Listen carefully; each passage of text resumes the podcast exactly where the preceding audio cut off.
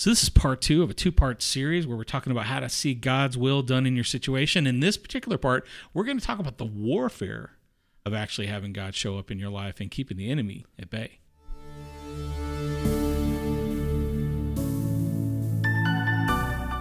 Welcome to the God's Best for Your Life podcast with Greg and Sharon Fletcher.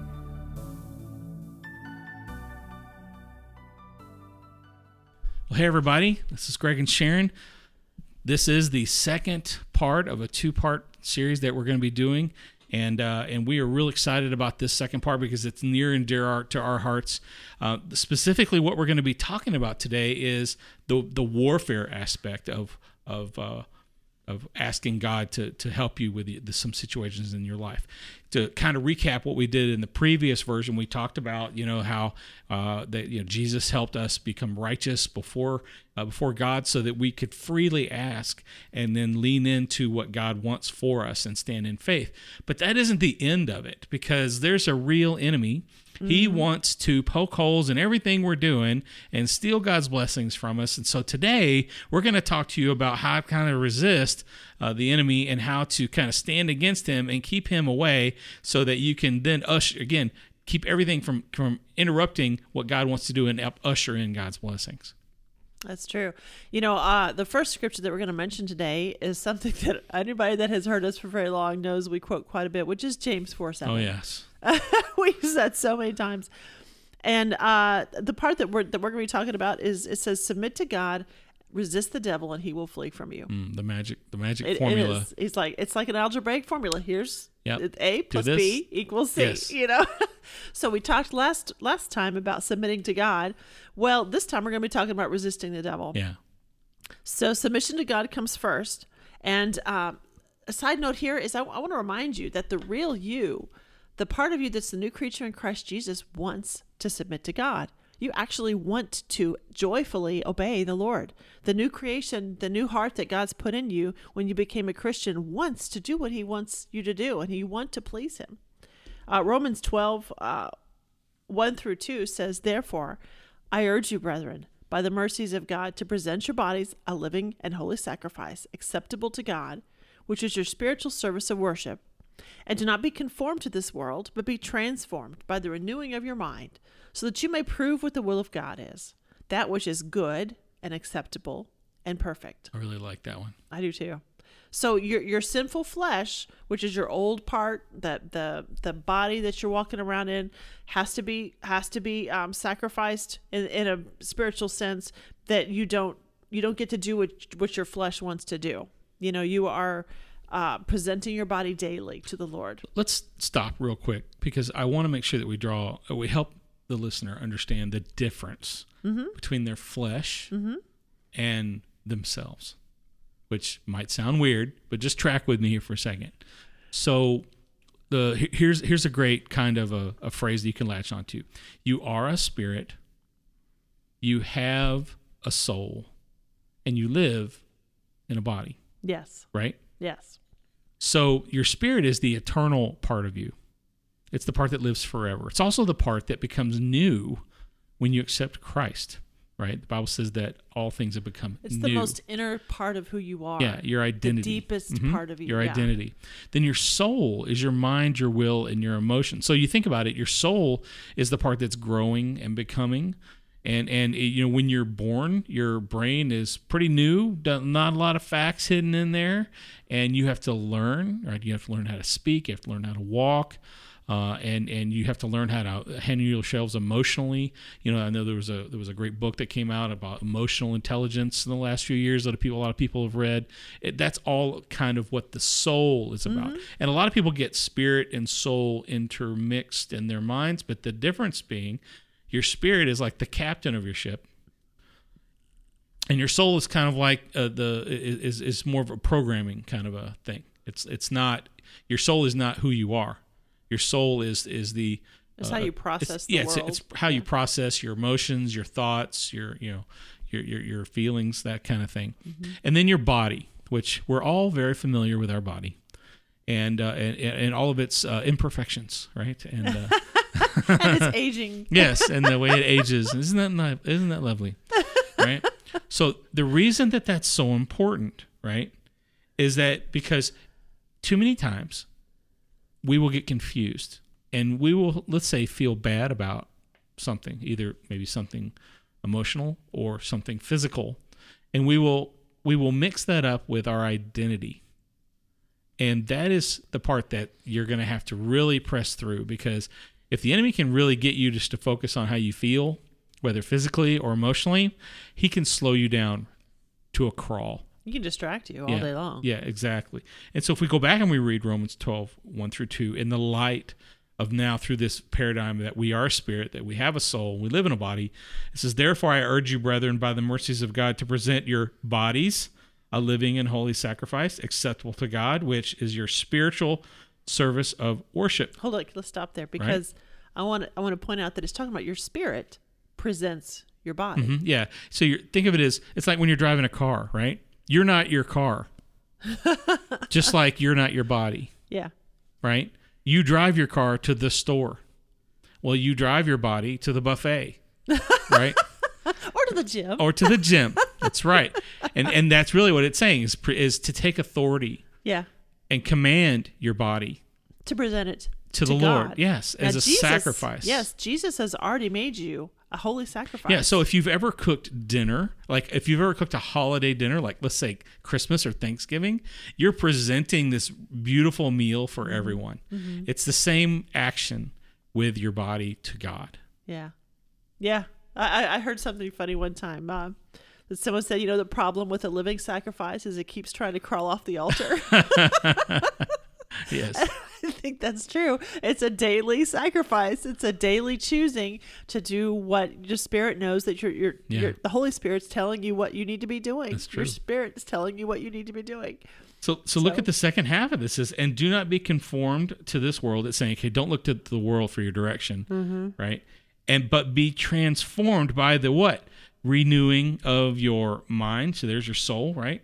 So that you may prove what the will of God is. That which is good and acceptable and perfect. So it's telling you to take authority over your body and your soul, which includes your mind. So God's giving you the recipe here. You sacrifice your body, you renew your mind. Yes, but if your mind was supposed to be in control of all that, then why would your mind need to be renewed? Yeah, your mind's included in the part that needs the discipline. Yeah. Right? And so that tells you right now, your spirit. Notice it doesn't say anything about your spirit. It doesn't say your spirit needs to be disciplined. It says that your spirit is the one that's going to be doing the discipline. That's the service. Yeah, and granted, you lean on Jesus to make that happen. But I just want to make sure you understand, because knowing this helps you actually walk in it, as opposed to feeling condemned when you don't. Yeah, yeah, yeah. And something else I want to point out as well. Is it says, so that you may prove what the will of God is. And then and sometimes we're like, well, what is the will of God? Well, he goes on to define it, that which is good and acceptable and perfect. Mm. If you really want to learn how God thinks, I encourage you to take a couple of minutes if you can and get a notebook out and write down those three words. Look them up in blueletterbible.com, which means it goes into the original Greek. Yeah, the interlinear. Yeah, and write out what everything it says about what those three things mean. But even if you don't do that, if you have a chance to look in the dictionary, look up what those definitions are. But he's trying to tell you this is what God's will is, that which is good and acceptable and perfect. Mm-hmm. All right, so your new creation spirit cries out, Abba, Father, and longs to do what pleases him in every respect. That's the new part of you that comes in as you get saved. Mm-hmm. That's your new creation part. That's the new Christian smell, that comes with the spirit. And Romans 8, we love that chapter. We talked about it last time.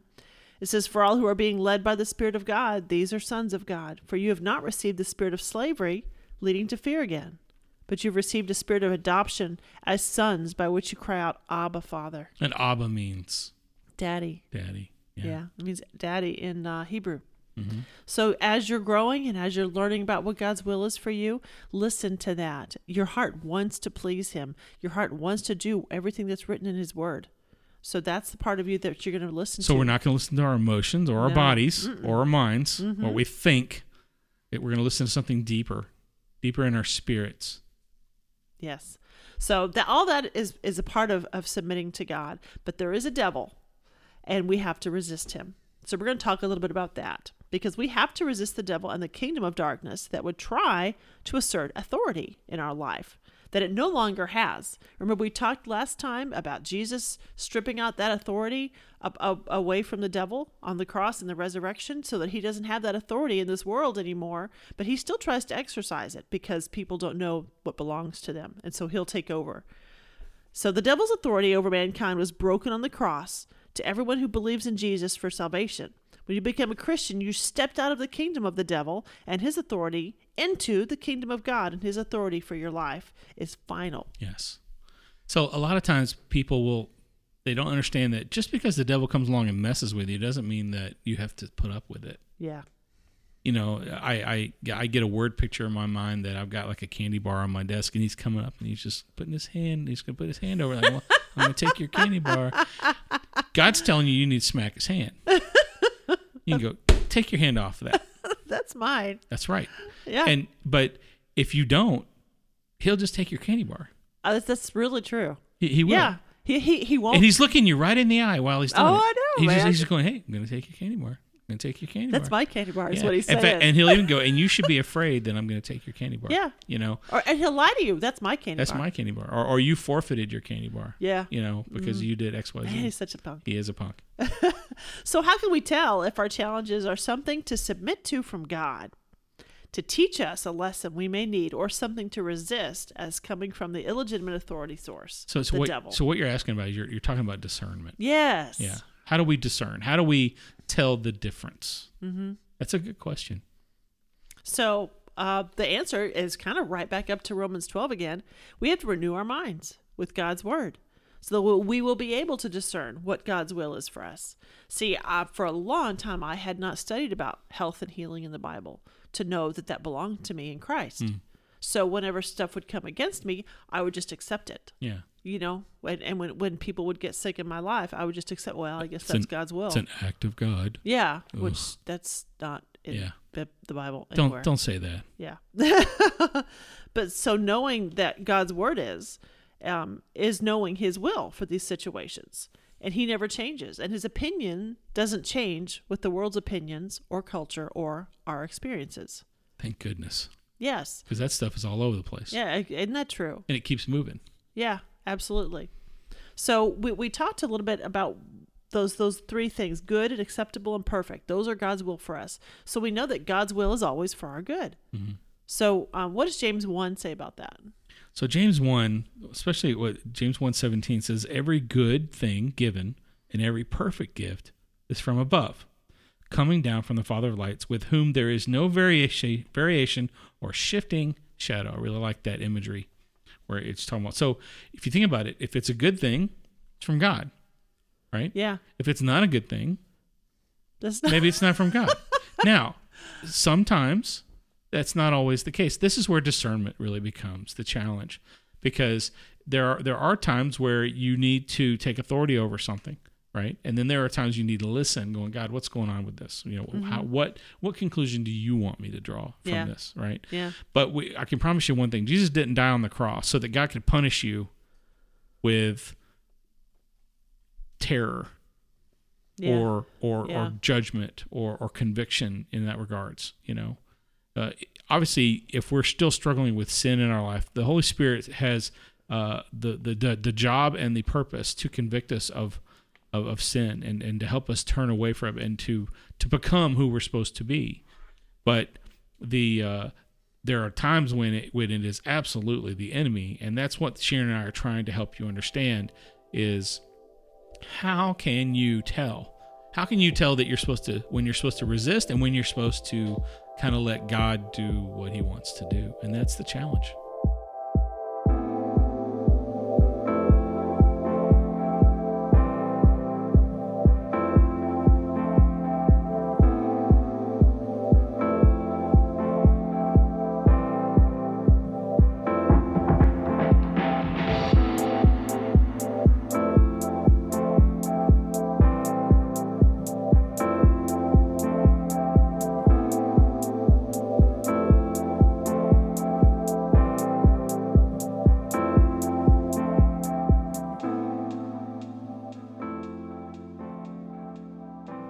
Hebrews 12 kind of goes into a little bit about what we need to look for if we want to try to discern if it's from the Lord.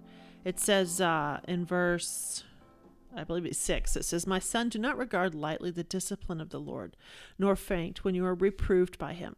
For those whom the Lord loves, he disciplines, and he scourges, or he punishes, every son whom he receives." And the Lord was talking with me a little bit more about that today, that you see three levels of correction there.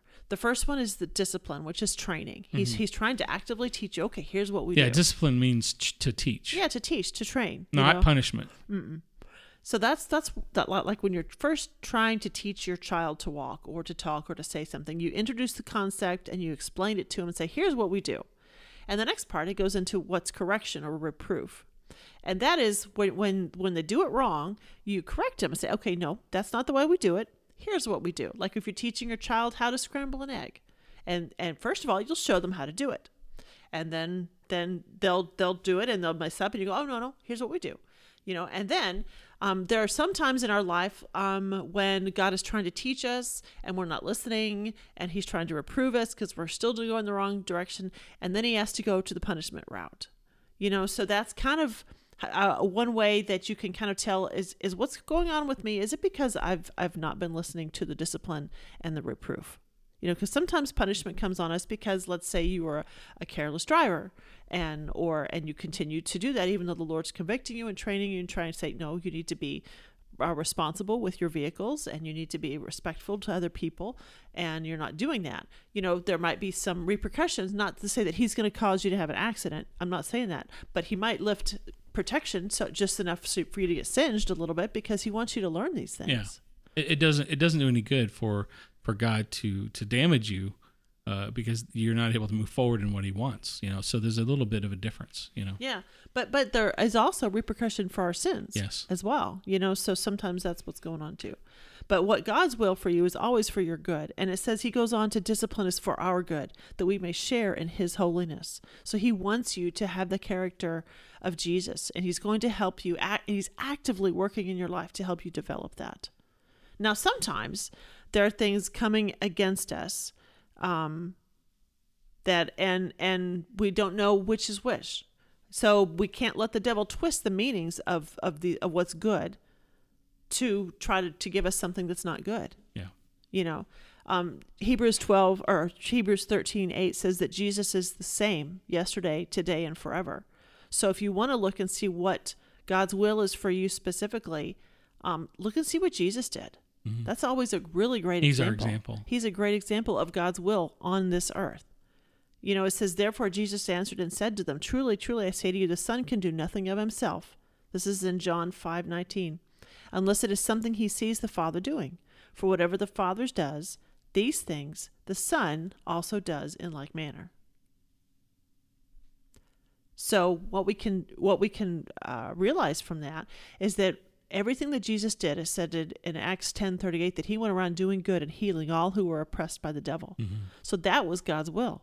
So we know healing is God's will. Yes. Doing good is God's will. So everything that Jesus did was good. So he's defining, here's what good looks like. He raised the dead. He healed the sick. He provided food for the hungry. He provided provision when they needed it. Any money, they had the money. Yep. He provided salvation. He provided redemption. That's God's will for you, and that's good. Yeah, you don't see anywhere in Scripture where Jesus punished anybody. Not like, no. No, you really don't see. I mean, there were times when he overturned the tables, but that was because they were disrespecting his Father's house. And you know what? And I guarantee you that was not the first time he'd had dealings with these people. I mean, even Judas, how patient was he with Judas? Yeah. You know, I mean, good grief. And he knew what Judas was going to do. If there was anybody who probably deserved a scathing retort, it was Judas. Sure. And he didn't even do that. Mm-mm. No, he was. And you know what? If Judas had waited for a couple of days, I think he could have qualified for salvation as well. Yeah. You know? So, and who knows? You know, I don't know where he is now, but God knows, and I'm sure it's fair. Yeah. So the question you need to ask yourself as you're dealing with a challenge, is it something that Jesus addressed and corrected while he was on this earth? Because we talked last time about how God's will is not automatically done. Yeah. So, and Jesus came to kind of set that right. Yeah, and he wanted to free us up and empower us to be able to partner and to work with God, to be his children and his emissaries here. Yes. To work with him in the Holy Spirit, to see just like the prayer that Jesus prayed, to see the will of God happen on the earth as it is in heaven. Yes, exactly. That's we get to, and what a blessing that we get a part in that. Yeah. So as we think about it, Jesus went around, he healed the sick, right? He got rid of disease. You know, he helped people with lack, you know, and in finances, and you see that through Scripture again and again, you know, and he helped people approach their relationship with God, right? That he helped break that, to help fix what was broken in that regard, right? Mm-hmm. He also wanted to renew people's hope and their spiritual relationships, yeah. You know, and any lack, you know, to fix or to replace any lack that they had. You know, he cast out the demonic forces, you know, in people multiple times. You know, I love the story where he cast it out of the man who was in the graveyard, and he threw them into the pigs. Then the pigs ran into the ocean, and the people were like, "Hey, can you get away from here? You just got rid of our pigs." But they missed the point. But yeah. You know, but the point being is, God doesn't want us to be overcome with those things. Jesus came to save that which was lost. And what he was trying to do is show us that through a powerful and correct relationship with God, that these inequities can be addressed through Jesus. And that's the good news.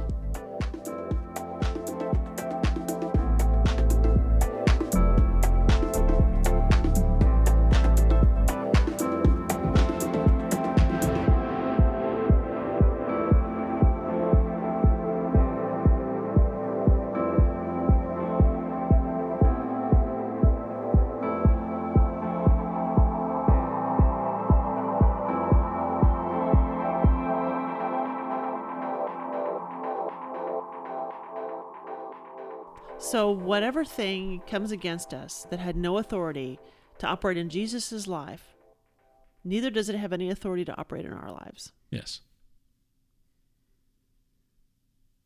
So we would challenge you to allow your spirit to respond to the challenges you face with the Word of God in your mouth, convinced of God's good will for your life and his ultimate authority and power to make his will happen.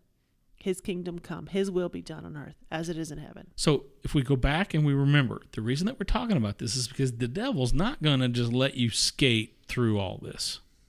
We're trying to remind you that it's like you've been deputized, right? And we've used, when we preached on James 4:7, we use it as it's a way that to receive power from on high. Is that when you submit yourself to God, you become deputized with his authority. Just like someone who is deputized by a local sheriff has the full authority of the sheriff, mm-hmm. and can pull people over and arrest people, mm-hmm. and detain people and those kinds of things. And so it's the same way with your Heavenly Father. I do want to say a little side note here. Like we live in a city in St. Louis, but let's say a deputy from our city were to go to Illinois, mm-hmm. they wouldn't have authority. They would leave their jurisdiction. Yeah, they would leave their jurisdiction. So your jurisdiction is everything that's under your authority in the natural here, mm-hmm. yourself, your family, your place of business, whatever, you know, that's where you have that authority. Now you can't just go out and take authority over the devil into your neighbor's life. Yeah. Because you don't have authority. That's not yours. That's not your sphere. But you absolutely can take authority over the devil that's coming against you and your family. Yes, and that's a very good distinction. But we are trying to help you to get used to that idea that you now have a responsibility to work on this. God's not going to just roll over on the enemy. He's given you the authority. He's given you the knowledge of the Word. He's given you the ability to act on it. And he's expecting you to do that in his name. So what does that look like?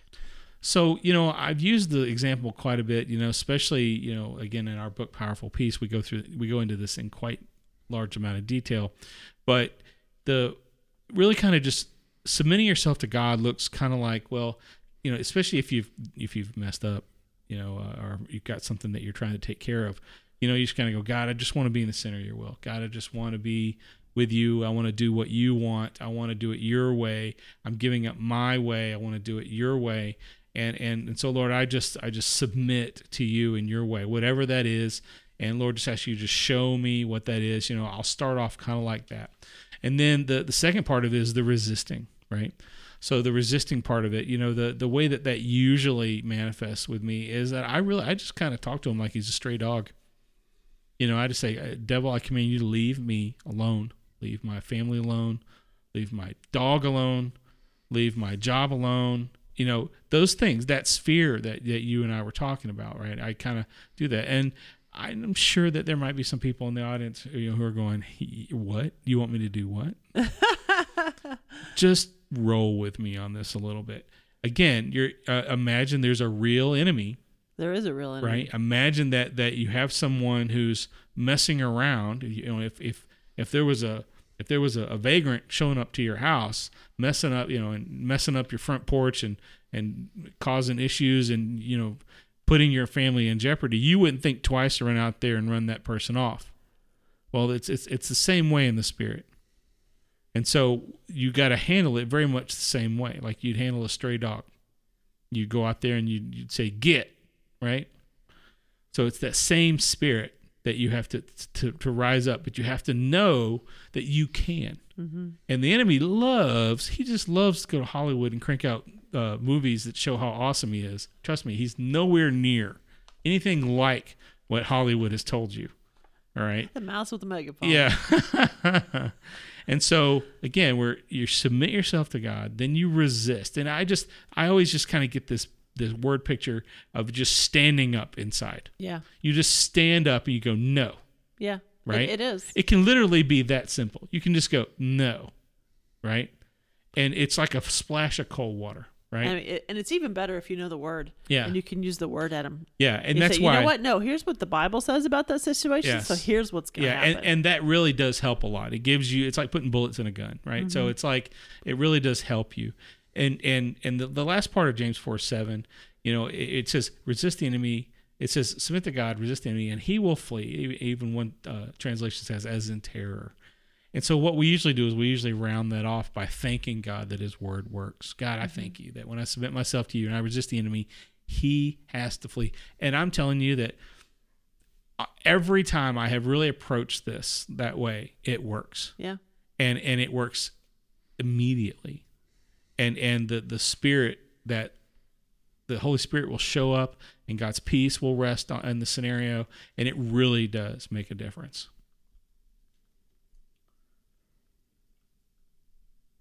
All right, so we've talked about seeing God's will done in our situations, and we talked a little bit about the Lord's Prayer and that Jesus prayed for God's will to be done and God's kingdom come on earth as it is in heaven.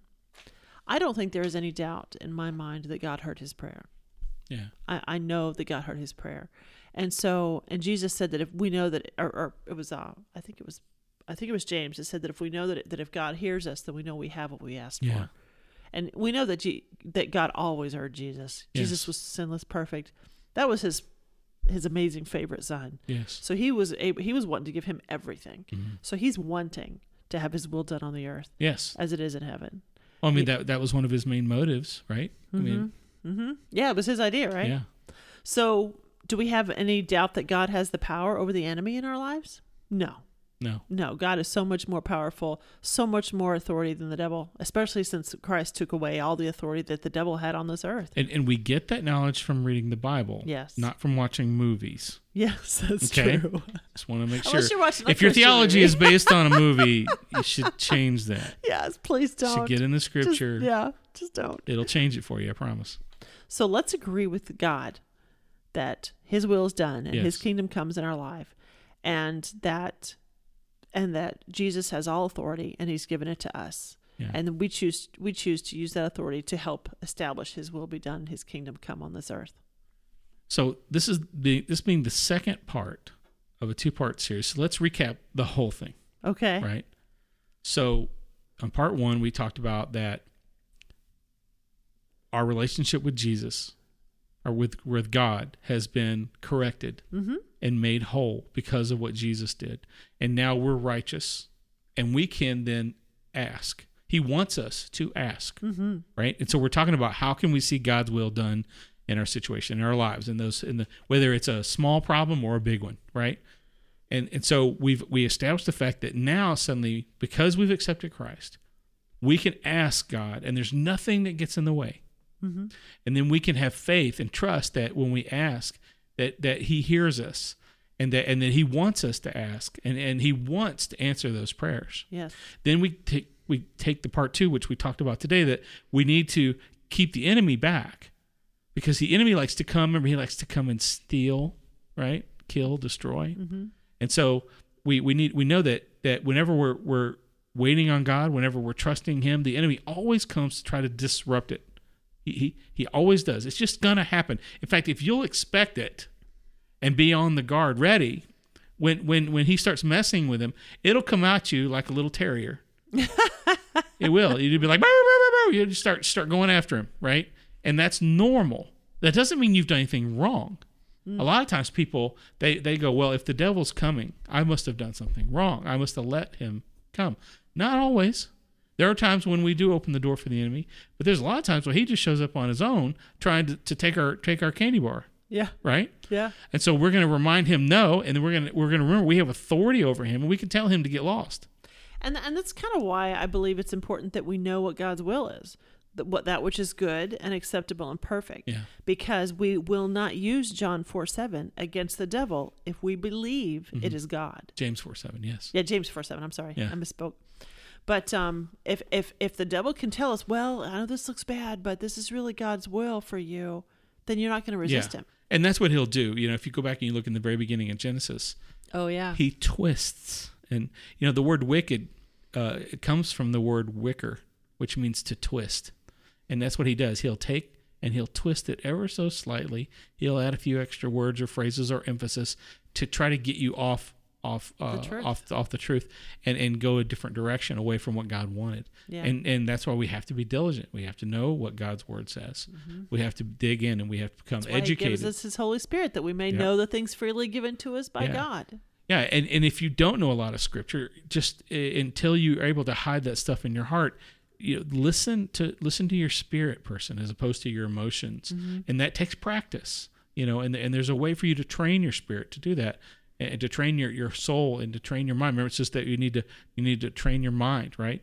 Read the New Testament. Yeah, listen to sermons. Yes. You know, write down scriptures and put them around. Oh, yeah. I'd say that single-handedly, that habit right there of picking a scripture, or any of them out of this couple studies, of podcasts, right? If you were to put those on 3x5 cards and put them around the house, oh my gosh, it'll revolutionize your life. The blogs for these are on our website that go along with these, so you could just copy paste those scriptures out of there. Yeah, just go do that, and then, you know, we've done that I don't know how many times. Yeah, it does make a big It does. Difference. Well, because again, your mind is like a tire with a slow leak. You need to constantly be pumping it up with the Word and what God says. All right, so just to recap, you can pray, you can ask God to help you with your situation, and then you can guard it with the authority that He's given you. And this is the good news. So ask God to help you with your situation. Yes. Well, we hope you've enjoyed this two-part episode, or these two parts, and you know, we've enjoyed delivering it, and we encourage you to listen to these again and again and again, and it will bring about this courage in your heart, and you'll start to act on it, and it's really amazing. And we just encourage you to do that.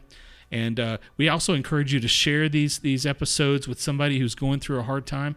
You could really come along and minister into their hearts and really change what's going on with them. And so be led by the Spirit, and when you do that, we also have a great website, gods-best.com, that you can go visit and see all the blog articles, and we have things you can download. We've got wallpapers for your phones and all kinds of stuff.